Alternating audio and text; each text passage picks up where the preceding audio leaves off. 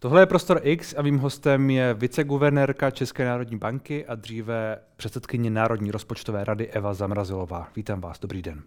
Dobrý den, děkuji za pozvání. Plní teď Česká národní banka tu svou zásadní roli, tedy udržování cenové stability? Samozřejmě všichni víme, kde je inflace, hmm. všichni víme, že tuto zásadní hlavní úlohu neplní žádná centrální banka ve vyspělém světě v současné době, že ta inflace je ve všech zemích vyspělých vysoko nad cílem a e, otázkou samozřejmě je, jaké úsilí ty jednotlivé banky vyvíjejí k tomu, hmm. aby tu inflaci k cíli dostali a myslím si, že ta naše úroková sazba je de facto e, nejvýše e, z celého vyspělého světa vyjmuli Maďarsko. Čili to zvyšování, o kterém se občas mluví, jako o tom kroku, který by Česká národní banka ještě mohla udělat, aby lépe plnila tu svou roli, už podle vás není na místě těch 7%, jestli se nepletuje v tuhle chvíli? Kolik je vlastně teď? Ano, 7%. 7%, ano. 7% tak těch 7% je prostě maximum. Reposazba, um, já se domnívám, že v současném nastavení hospodářství tahle ta úroveň, která je nejvyšší, více než 20 let, hmm. A jak říkám, nejvyšší v tom uh, vyspělém světě s výjimkou Maďarska hmm. už je pro útlum té inflace dostatečná. Současně ale říkáme, že ta uh, vysoká úroková sazba, nebo vyšší, samozřejmě ne přesně těch 7%, s námi bude muset zůstat uh, o něco delší dobu, než jsme si mysleli třeba před rokem. Ale jestliže Říkáte, mm, ekonomové, kteří by ještě chtěli zvyšovat úrokové sazby, věří, že by e, stačil vlastně nějaký razantní krátkodobý zásah hmm. a o to rychleji by se vám potom inflace dostávala k cíli. Ale téhle, téhle tému narrativu prostě já ani e, řada mých kolegů nevěříme a to z několika důvodů. Za prvé, ty e, proinflační podhoubí se v české ekonomice kumulovalo dlouho. E, šlo o napjatý trh práce, veřejné výdaje, volnou fiskální politiku a také příliš nízké úrokové sazby v celé uplynulé dekádě ve značné její části.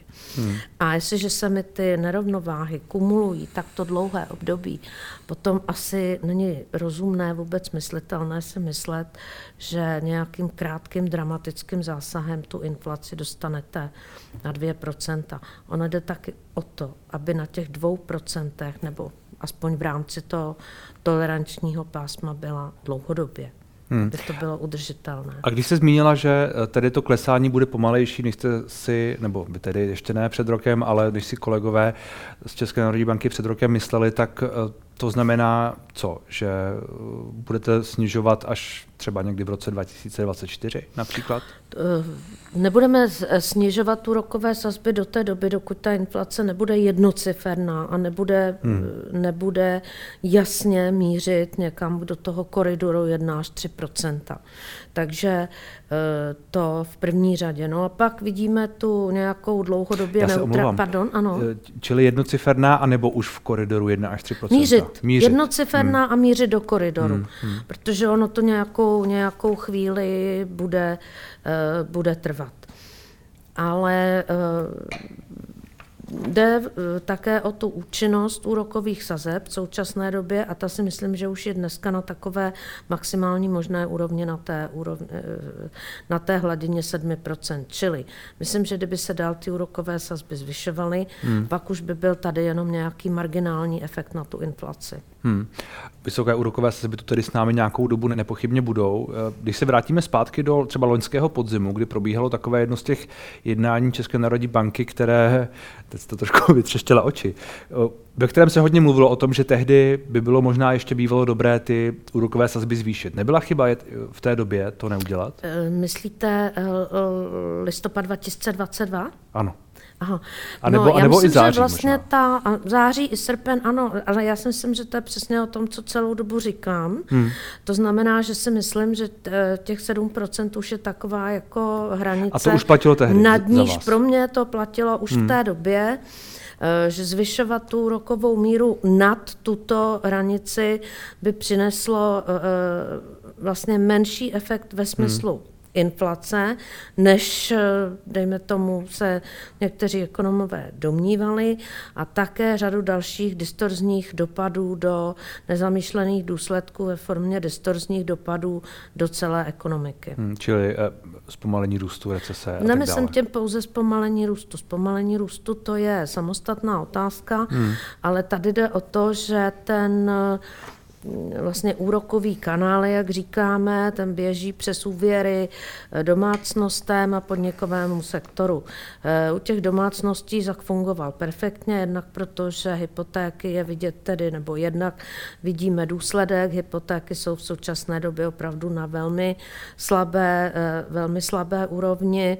Vidíme také, že domácnosti mají možnost ukládat na vkladech za poněkud vyšší úrok, který už na přes rok jim velmi pravděpodobně přinese nějakou, eh, nějaké reálné zhodnocení. Hmm. Ale u toho sektoru podniků je situace komplikovanější, protože s ruku v ruce se zvyšováním těch úrokových sazeb se zvýšila snaha podniků se nějakým způsobem z toho jha té přísné měnové politiky dostat, utéct si od toho. A e, jsou tady vlastně asi dvě nebo tři možnosti. Eh, jednak firmy pod zahraniční kontrolou, hmm. typicky exportéři v průmyslu, hledají financování v rámci koncernu Matka Dcera.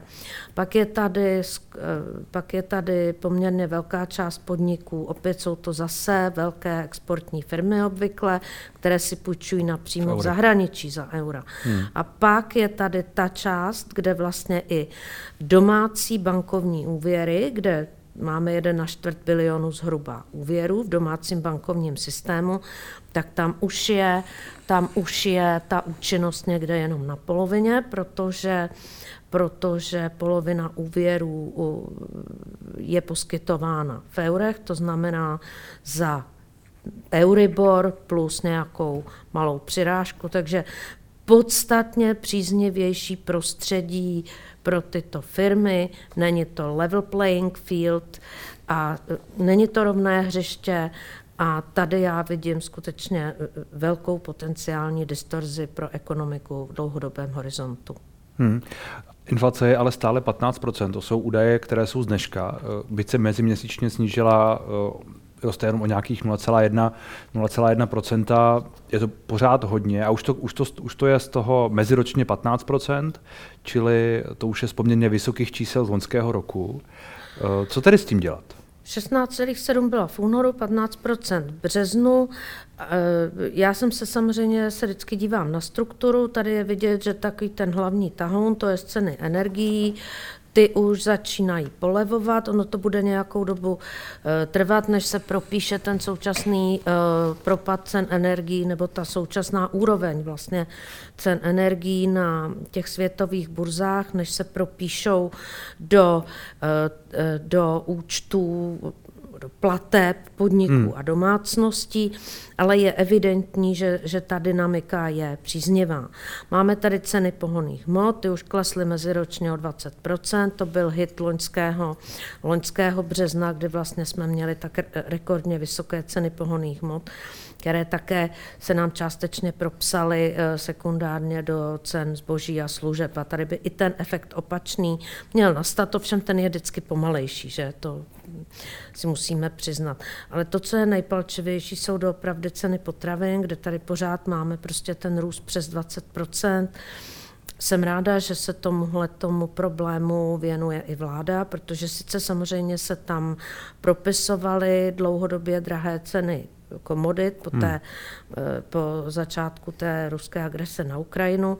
Nicméně se zdá být velmi pravděpodobné, že ta síla těch mezinárodních řetězců nějakým způsobem A teď svědčí, ano, svědčí o, o tom, že ta konkurence by mohla být vyšší a, a což by pomohlo ty ceny potravin snížit. Takže souhlasíte s tím, co zaznívá například od ministra zemědělství, který právě ukazuje na obchody jako na toho vyníka toho růstu cen nejvíc. Tak ono. Protože ta marže, že ta, ta marže vlastně horizontálně si ji můžeme, eh, respektive vertikálně si ji můžeme rozložit na eh, zisk zemědělců, hmm. zisk producentů a zisk těch obchodních řetězců. A tady je prostě potřeba, a proto říkám, že je dobře, že se tomu začala vláda věnovat, protože je potřeba rozklíčovat tady tu, tady tu vertikálu, kde teda vzniká, dejme tomu, ten zisk největší a kde by teoreticky mohl hmm. Eh, jevit i nějakou jakoby nadměrnost nebo no, všichni, znaky toho kartelu. Oni všichni tak nějak ukazují na sebe navzájem, tyhle ti tři. To se dá určitě nějak spočítat. A... Mimo jiné potravinářská komora, eh, její předsedkyně říká, že Oni zdražují kvůli nákladům a že jejich náklady tvoří hlavně energie i v tuhle dobu. Že máme jedny z nejdražších energií pro ně, pro, obchod, pro, pro výrobce, pro výrobce potravin, pro potravináře v celé Evropě. A že oni to prostě procitují, musí to pro, promítnout do těch cen. Jestliže takové e, tvrzení existuje, pak ho někdo musí ověřit. Hmm. Jako, je to právě to, o čem jsem hovořila, že je dobře, že se tomu věnuje širší pozornost. A dělá v tomhle, v tomhle ohledu vláda dost v tom případě?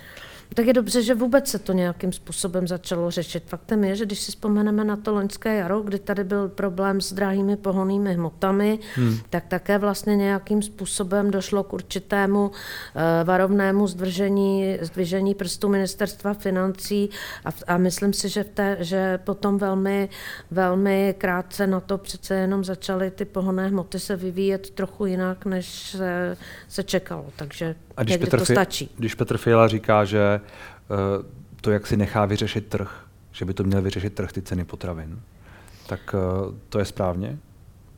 No, tak Eh, myslím, že jsme si zrovna řekli, že, eh, že nějakým způsobem bychom se měli podívat na tu vertikálu, v které ty čili, čili ceny potravin, jde, jde ceny, dohled, potravin ceny potravin vznikají, hmm. takže, eh, takže určitě je dobré alespoň to zkontrolovat, pokud je tržní prostředí v pořádku, pak samozřejmě se k tomu výroku připojit musím, ale to je, teď jde o to, že je potřeba toto ověřit a máme zde i nějaký antimonopolní úřad.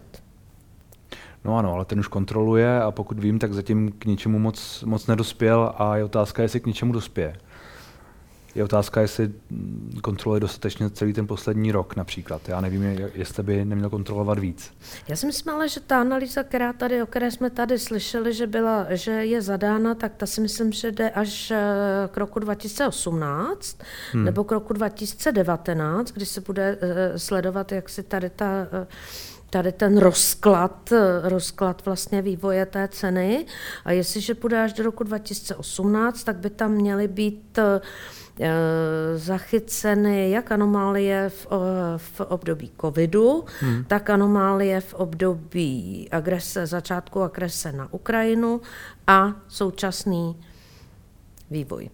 Jak moc tedy ta inflace v tuhle chvíli poškozuje českou ekonomiku?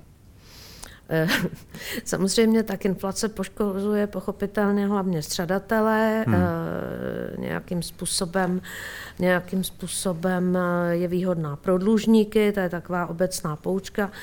Co vidíme je to, že po dlouhé době tady je velký pokles reálné mzdy, Hmm. Ovšem, bohužel ten pokles reálné mzdy, který ústí ve slabou spotřebu domácností, tak klesala, klesala dvě čtvrtletí za sebou více než asi 5% meziročně. To je opravdu dramatičtější situace, než tady byla někdy um, v roce 2012, kdy zase se kvůli, eh, kvůli slabé spotřebě spouštěl kurzový závazek, to znamená, inflace chtěla jít, eh, se měla posunovat nahoru, to jen tak, eh, to jen tak pro hmm. úplnost, ale mnoho měsíců klesají meziročně malou obchodní tržby, takže velmi pravděpodobné, že postupně se producentům i obchodníkům uzavře prostor pro další zvyšování cen, protože ta poptávka je skutečně velmi slabá. Takže on je to na jedné straně negativní důsledek, který poškozuje hospodářský růst, protože spotřeba domácností je Eh, zásadní částí, to nám tvoří vlastně téměř polovinu toho, čemu říkáme hrubý domácí produkt, nebo 40-45% Ovšem, eh, my to poškození potřebujeme, protože bez toho poškození bychom se té inflace nezbavili. Jinak to nejde. Jinak to nejde. Když říká Petr Fiala, inflace je nejnižší od loňského dubna a nadále klesá, což je posouzení čísel, je, je to dobrou zprávou pro všechny občany naší země. Je vidět, že náš přístup se vyplácí, stejně tak, jako se podařilo skrotit ceny energií a pohonných hmot, se to tež postupně podaří také s cenami potravin a celkovou inflací. Musíme být hmm. trpěliví a nedělat neuvážená rozhodnutí. Pokud k tomu přišteme nějaké eh, kontrolní mechanismy, o kterých jsme se bavili, tak to hmm. je něco, co byste podepsala.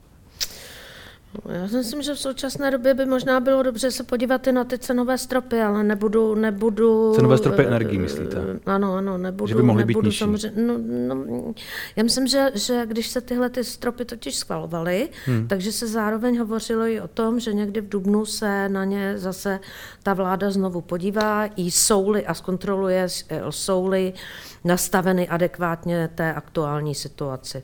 Takže možná a podle vás tedy v tuhle chvíli nejsou nastaveny adekvátně? Ne, ne, ne, to nehovořím, jenom říkám, že si myslím, že by bylo dobré to prověřit a ještě jednou se na to podívat, jestli opravdu uh, by uh, nemohlo potom postupně, postupně nějaké změnění tady to, změna tady toho stropu vést k tomu, že by se ten trh s těmi energiemi domácí více rozhýbal. A byla by to směna směrem dolů, předpokládám. Samozřejmě. V současné době ano. Hmm.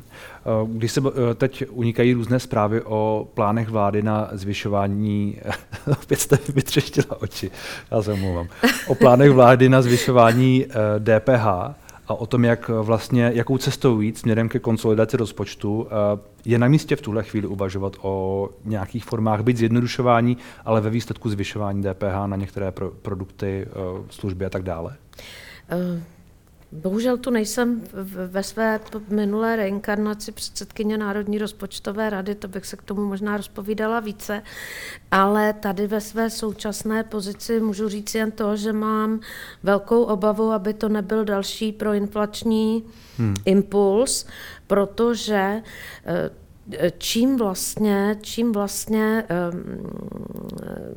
pokud tady byl nějaký nadměrný růst cen, tak čím vlastně vznikal? Určitou mlhou toho, že náklady rostou, covid, Ukrajina a tak, hmm. a tak dále.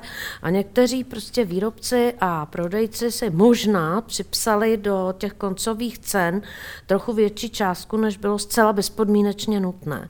A jestliže Jestliže tady dám zase další možnost zvýšit DPH, pak je možné, že prostě i tam, kde to nemusí ten podnikatel nebo prodejce potřebovat pro svoji existenci, tak to prostě udělá čistě z titulu teda... Eh, ano.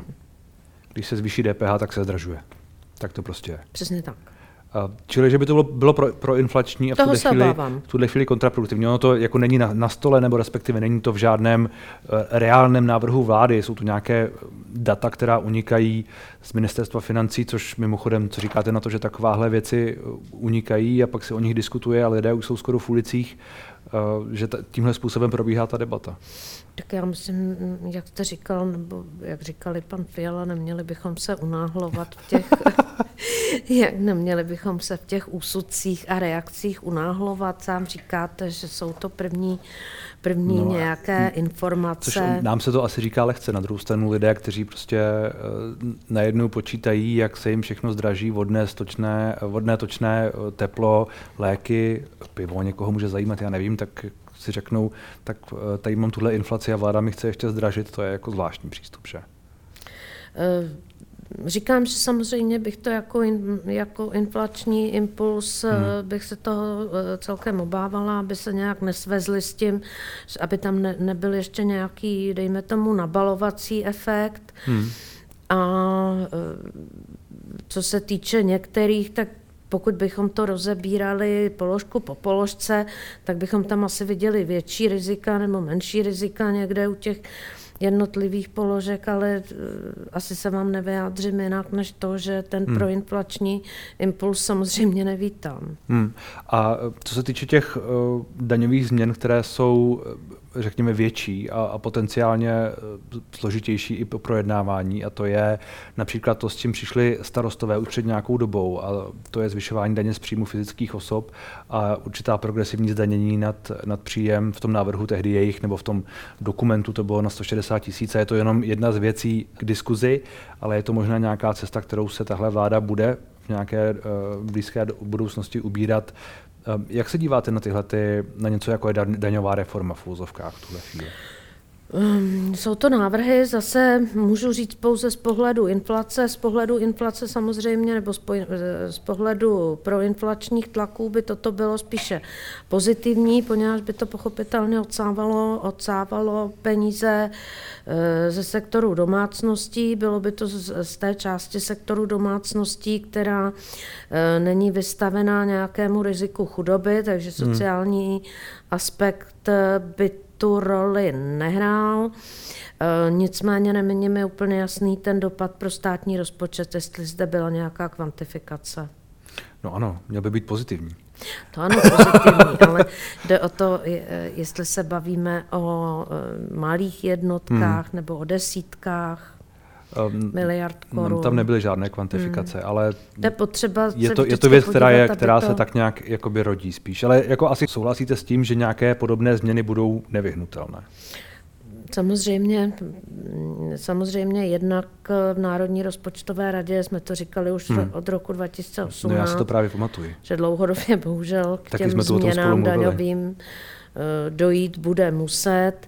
A e, teď je to čím dál tím více potvrzováno, e, když se podíváme na projekci vývoje strukturálního salda státního rozpočtu, hmm. jenom tedy pro posluchače nebo diváky, v momentě, kdy tady není vyvážená struktura těch veřejných financí, to znamená, že v průměrně dobrém roce e, vznikne deficit, dejme tomu 2 nebo 3 HDP, nějakých 150-200 miliard korun, tak je to prostě trvalý proinflační impuls do ekonomiky. Ten struktur, tu strukturu toho hospodaření je potřeba vyvážit a vyrovnat tak, aby neposílala vláda do ekonomiky inflační peníze. Hmm. Věříte tomu, že se to stane? Protože 200 miliard korun je hodně peněz. Postupně, samozřejmě postupně, postupně, pokud, ale, ale jde o to, aby zde byla jasná nějaká trajektorie hmm. a pokud ta trajektorie bude, tak, eh, tak to lze hodnotit pozitivně. A, ale... a vy tu trajektorii vidíte v tuhle chvíli? V současné době vidím snahu ministra financí poměrně výraznou se s tou, se s tou nerovnováhou vypořádat. A vidím taky, že ta jeho situace vůbec není jednoduchá. A naplňuje vás to optimismem? Nemůžu říct, abych eh, se vyjádřila, jestli optimismem, hmm. pesimismem, spíš se to vnímám poměrně, řekla ne, bych, jako ne, ne to, neutrálně. Ne, to chápu, ale zároveň uh, projednávání bude nepochybně složité. Eh, jestli vůbec eh, ten optimismus spíš, spíš mířil na to, jestli eh, to, že pozice pana Stanjury, ministra financí, je tak složitá, jak říkáte, jestli vůbec můžeme počítat s tím, že se mu například něco povede projednat aspoň, nevím, v příštím roce, aby to platilo nějak jako Je důležité, aby vláda k tomu měla dobrou vůli. Kde je hmm. vůle, tam je i cesta. Kde vidíte největší riziko pro českou, pro českou asi ekonomiku, zejména v těch příštích měsících a možná i letech? příštích měsících, možná i letech, tak eh, je tady samozřejmě spoustu věcí, které, eh, které zůstaly dlouhodobě neřešeny. Je to hmm. právě ta fiskální nerovnováha.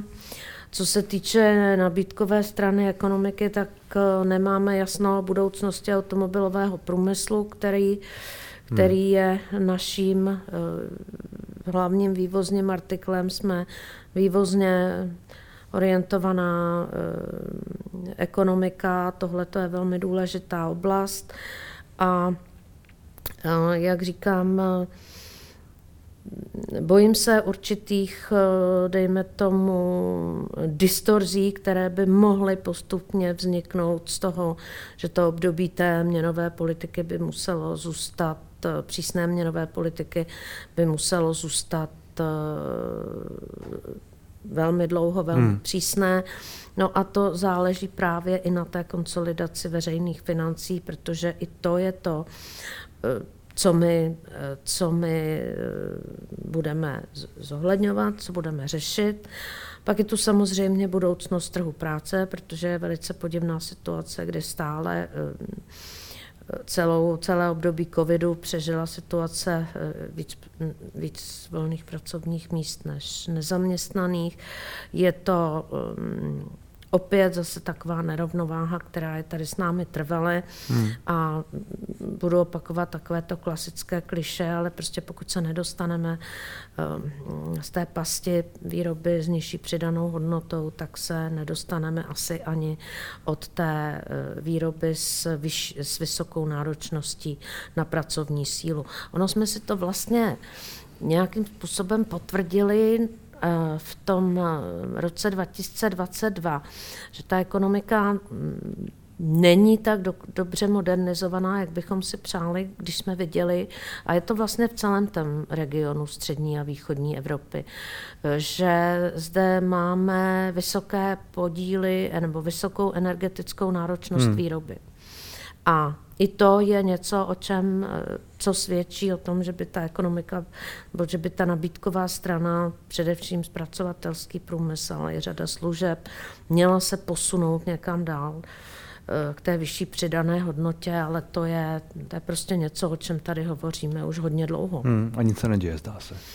Bo já vlastně přemýšlím, ta co by, co by se, co by se tržní muselo... a ano. ekonomika je tržní a... No a když jste zmínila ty, ty automobilky, ono to s tím asi souvisí, že? protože to, jakým způsobem uh, automobilky, dodavatelé a všichni ty v tom řetězci mm. zvládnou uh, přechod na elektromobilitu nebo na něco jiného, co bude, mm. ale teď se zdá, že to bude elektromobilita nebo uh, Euro 7 s tím spojenou tu novou normu, která teď automobilky říkají, že je pro ně potenciálně až likvidační v některém, v nějakém ohledu, mm. tak jak tohle všechno zvládnou, tak to možná může vést i k tomu, že se k nějaké transformaci dojde nebo ne. Možná, že to obtížné období k té transformaci skutečně povede. Já teď jenom bych se vrátila ještě k souvislosti hmm. s tou měnovou politikou, protože my tady máme vlastně um, polovinu té podnikové sféry pod uh, pod eh, kontrolou, pod zahraniční kontrolou. A jestliže máme podniky pod zahraniční kontrolou, potom to znamená, že o celém jejich vlastně vývoji, o celé jejich strategii nerozhodujeme tady v Praze, v Brně nebo v Ostravě, ale eh, rozhoduje se v eh, zemích centrály vlastníka. Přesně tak. To znamená, že o celém směřování, dejme tomu toho koncernu a o jeho české dceři nerozhodujeme u nás. A proto jsem vždy považovala za velice důležité, aby tady vznikala určitá protiváha v sektoru těch malých domácích a středních podniků. A ty jsou dnes právě nejvíce zatíženy tou přísnou měnovou hmm. politikou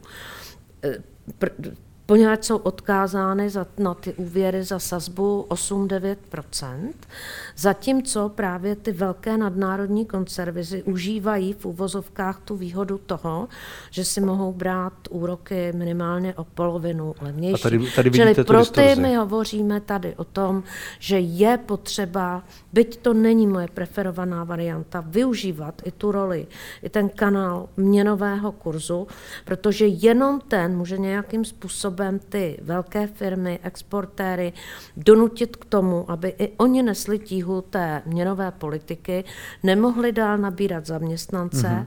zvyšovat jim mzdy a současně je to nutí k tomu posouvat se dál a zvyšovat produktivitu práce, protože jiným způsobem eh, potom nemohou zvyšovat zisk. Takže i to je vlastně součást toho, eh, součást toho obrazu, v kterém se pohybuji, když hmm. řeším hmm. měnovou politiku. Chápu, to, čili to, že jste eh, na začátku zmiňovala, že může dojít k těm distorzím, pokud by se víc zvýšily, nebo že už k tím dochází asi takto, pokud Myslím, to bude dlouhodobé. Už je to velmi nerovné že prostě je to nefér pro ty, pro ty podniky, které si nemohou půjčovat, ať už zahraničí, nebo nemají ty matky mm. a podobně, že musí uh, hrát na tom domácím poli, které prostě má ty vyšší úrokové mm. sazby mm. a že to je z dlouhodobého hlediska prostě problém potenciálně a je to asi neudržitelné. Eh, přesně tak a proto je potřeba, potřeba uh, snažit se nějakým způsobem ovlivňovat ekonomiku i silnějším hmm. kurzem, protože potom se to hřiště jakoby více lépe srovná a, a současně to ale prospěje celému posunu vlastně té ekonomiky k té vyšší přidané hodnotě, protože hmm. jinak by se ten zisk už generovat dále více nedal, nezvyšoval a současně to pomůže vlastně eh, veškerému obyvatelstvu k tomu, aby cestou snižování eh, dovozních cen cen se nám snižovala i inflace. Čili tady ty kanály jsou vlastně hmm. hned dva. Tak uvidíme, kdy se to povede. Já vám děkuji za rozhovor. Také děkuji.